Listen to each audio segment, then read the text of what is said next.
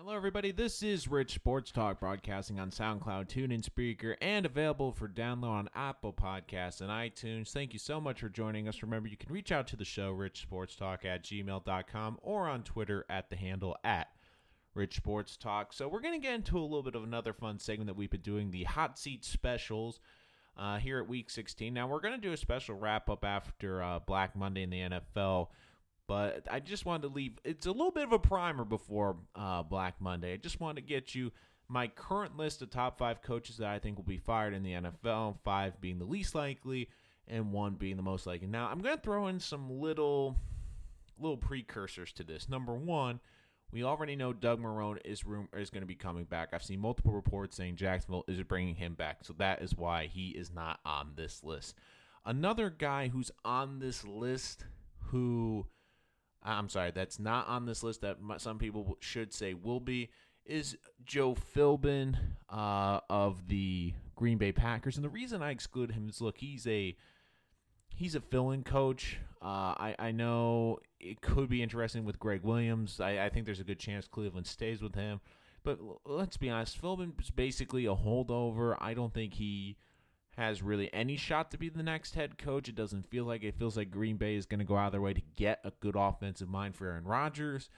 So, eh, and eh, this wasn't a guy who started the season as a head coach. So this is one reason why I've excluded him off the list. So for people looking for Marrone Philbin, this is why they're excluded from the list. In case you're wondering, well, wait a minute, isn't Philbin going to get fired? He's only going to coach Green Bay the last two games. Well, yeah, well, yeah, that that's why he's not on the list. So we're going to get into the list right now, starting with number five, Steve Wilks at Arizona. Now, look, I usually say that NFL coaches they get at least at least one season. But the reason why I think Steve Wilks could potentially be fired in Arizona is very simple. It's the quarterback. Of all the rookie quarterbacks this season, Josh Rosen has struggled the most, and a lot of it I think has to do with the offense. I mean, unlike a lot of these guys, he does have a good running back in David Johnson. And even though Larry Fitzgerald is not the same receiver, he's a good security blanket to still throw to. This team's going to have the number one pick in the draft, and they have not been good. And I also think there's another factor that we're not considering, and I've hinted at this before, and I, I'll say this again. I do think Sean McVay is going to get a lot of guys fired because – you look at what he's done with that Rams offense and how he got Jared Goff to really pop as a quarterback really quickly, even though he's struggled the last couple of weeks. I think you're going to see a lot of these owners go into their front office saying, man, why can't our coach do that? And you also look at Matt Nagy, what he's done with Mitchell Trubisky. Trubisky couldn't throw more than two touchdowns in a game in his rookie year. And now I still think Trubisky is limited, but he's put him in a position to get the Bears into the postseason. So I think you're looking at a lot of these young offensive guys in the NFL, and these coaches and these owners are going to be saying to their front office, saying, "Wait, I'm looking at these young guys in year one. We're seeing their offenses pop. We're seeing their quarterbacks hit. Why aren't we seeing that?" And unfortunately for Steve Wilks, Rosen out of the five quarterbacks right now. I mean, we've seen a lot of great things from Darnold. We've seen a lot of great things from obviously Baker. And we've seen that flashes from Josh Allen and Lamar Jackson. I mean, of all these quarterbacks, Rosen has been the one that has struggled the most. And this is a move that they're going to have to make. Look, they traded up for Rosen. They're going to have to make him work. So I think that you're going to see a rebuild in this division. But once again, you're in a division with Sean McVay. And it's almost like the Bill Belichick effect in the AFC East. Why has the AFC East had so much turnover during Belichick's tenure? It's because all those franchises, they're looking for the next Belichick. They're trying to find the next great coach to compete with Bill Belichick, even though there's only one Bill Belichick out there. And I think you're going to see this with Sean McVay in some capacity in this division. I mean, you look at the great offensive minds in that division now with Sean McVay and, of course, Shanahan in San Francisco right now Arizona has to be feeling like they're really behind the eight ball. The Seahawks are rebuild is ahead of schedule and they have their quarterback. You look at the Rams, they are loaded on that roster. They have their coach and they have a young quarterback. And then you also look at San Francisco. They've played very well despite being shorthanded this whole season. And they're going to get Jimmy Garoppolo back, who, as the quarterback, has done a great job there. So if you're Arizona, you really feel you're behind the eight ball and you got to make Rosen work. You have to make him work. So that's why I think Wilks, even though it's one season, I think of all these guys, he has the security just because it's one year.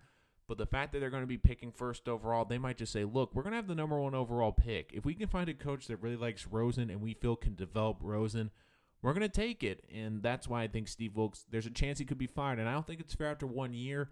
But once again, it's keeping up with the Joneses. And I think Arizona's going to look at that division saying, Goff's a young quarterback and has a great coordinator. Garoppolo's coming back. He's locked in at San Francisco. And then we have, of course, Russell Wilson, who's still in the prime of his career in Seattle.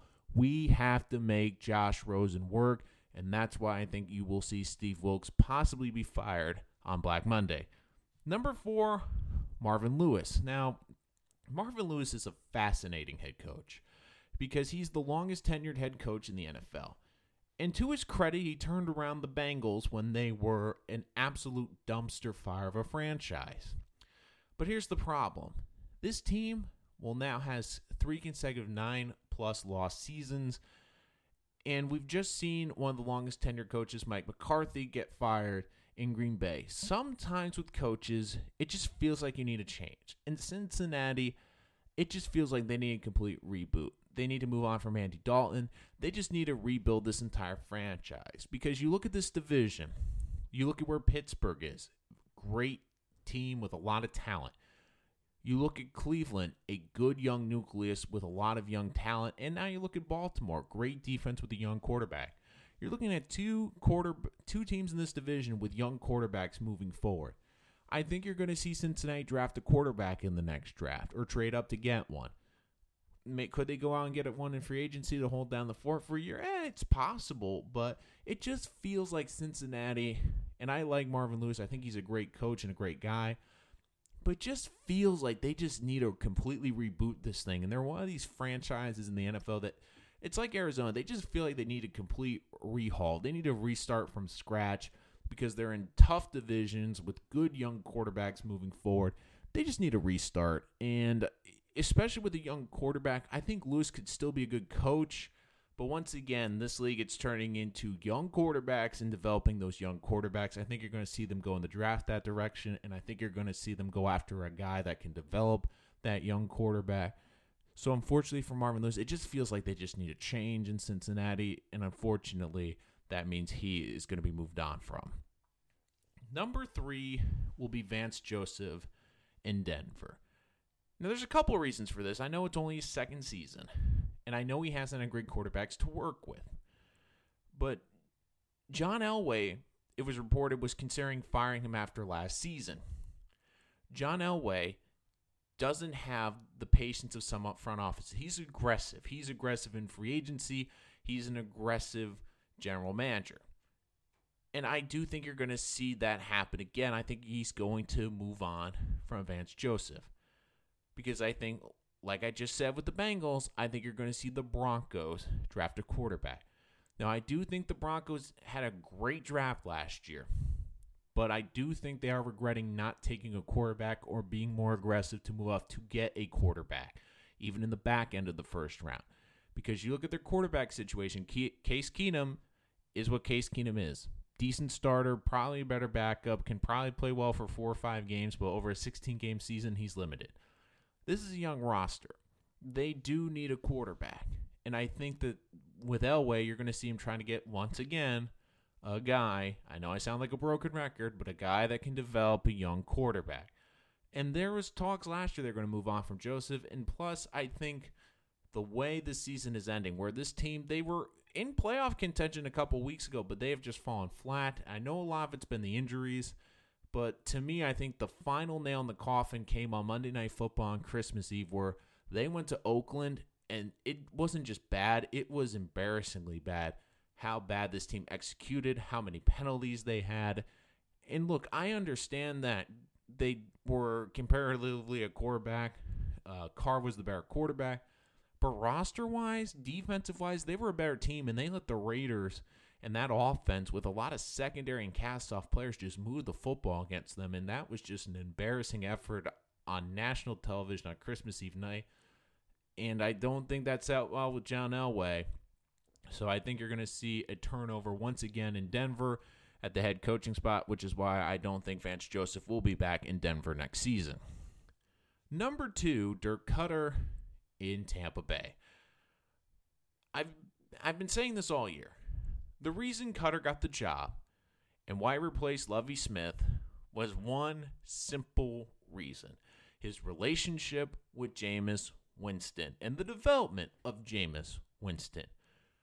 Winston is going to be fascinating this offseason for Tampa Bay, what they're going to do with him. Are they going to move on from him? Are they going to sign him to an extension? Because we're getting to that time where they're going to have to commit to him long term. And I'm not sure you want to do that because of the off the field issues, the suspensions, and the turnovers. One thing Winston has not improved upon is the turnovers. And it's frustrating because Tampa Bay, you've seen flashes, you've seen him make big plays, but we're in a division with Drew Brees, Matt Ryan, and Cam Newton. You can't be the fourth best quarterback in that division and turn the football over. So I do think you're going to see a possible reboot, maybe another quarterback, but I just feel like Tampa Bay, the whole Koetter thing was the reason he got the job was develop Winston. He's not developing to the point where they want him to be. So I think they're going to look for a more traditional head coach uh, instead of an offensive coordinator. And I, and I feel bad because I think he's a very smart guy. But this was a guy I think that was thrown to the head coaching circle too soon just because he was the quarterback coach and they decide, well, he's really good with Winston. Let's put him in charge. And I get the idea, and I I know I've harped on this in this whole podcast, which is look, it's all about developing the quarterback. But when you don't develop the quarterback, that means you're going to lose your job. And I think you're going to see that in Tampa Bay, which leads me to number one, the New York Jets and Todd Bowles it's been clear the Jets are letting Bowles finish the season out, but you've already heard the rumors this week that they were looking into Jim Harbaugh. There's been talk about Mike McCarthy. The Jets are going to have a lot of cap space. They're going to have a top pick in the draft, and they have Sam Darnold, who has looked fantastic, has the best QBR since Week 14. They know they have a special player, and they have to get it right. And look, Todd Bowles, I've been higher on Todd Bowles than a lot of people in the New York media because I think he's gotten a lot out of this limited roster. And he's never truly had a great quarterback until this season, and he's a rookie quarterback. But the thing with Todd Bowles is you can just see this thing unraveling. The players keep saying that they want him to stay the head coach, but the results on the field have not been great. He's a sub 20 win coach since losing that game in Buffalo, which cost the Jets a chance to go to the postseason a couple years ago. For Todd Bowles, the other big thing, too, is the discipline. He always talks about discipline, and yet the Jets are one of the high, most penalized teams in the league, and they had over 100 yards of penalties against Aaron Rodgers. You can't do that. So it just feels like this is the end. I do think you saw flashes of that defense this season, and you see that he's a great defensive mind, and I do think he could be a great defensive coordinator and possibly a head coach down the line again. But right now, like I said, it's all about the quarterback and it's all about Sam Darnold. And they are going to try to find a coach, whether it's an offensive coach or a head coordinator. I, I mean, a head coach or an offensive coordinator that can develop Sam Darnold because that is the most important thing about this franchise. That's why you're seeing them look at Mike McCarthy and I think Jim Harbaugh they've gone to the coordinator well since Parcells, and I think now they're just saying, look, we need to get an offensive guy and preferably a head coach. Worst case scenario, an offensive guy. So I just feel like Bowles is, and I feel bad for Bowles, but it, it, you can just see the writing on the wall. And a lot of Jet fans I know have wanted him fired for weeks now, and I think the Jets could have possibly put him out of his misery, but eh, this is pretty much done. Bowles is not coming back for the Jets. They're going to move on and get a new offensive coach or a head coach to help develop their future quarterback, Sam Darnold. And unfortunately for Bowles, I do think Bowles will land on his feet. A lot of these coaches, I'm not sure if they can get another job. I think Bowles, if he's fired, he can definitely get a defensive coordinator job. There have been some rumors that Arizona loves Bowles and might consider him to be the next head coach there. So there's a lot of possibilities for him, but I just don't see it in New York, and I think it will be – he will be fired the Monday after the season, possibly even that Sunday night after the Patriot game. That's going to do it for this episode of Rich Sports Talk. Thank you so much for joining us again.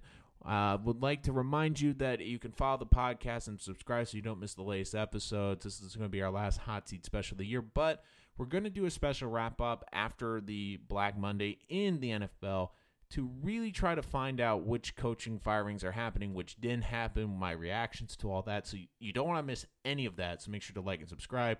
But I'm Nolan Rich. Thank you so much for joining us here on this episode of Rich Sports Talk.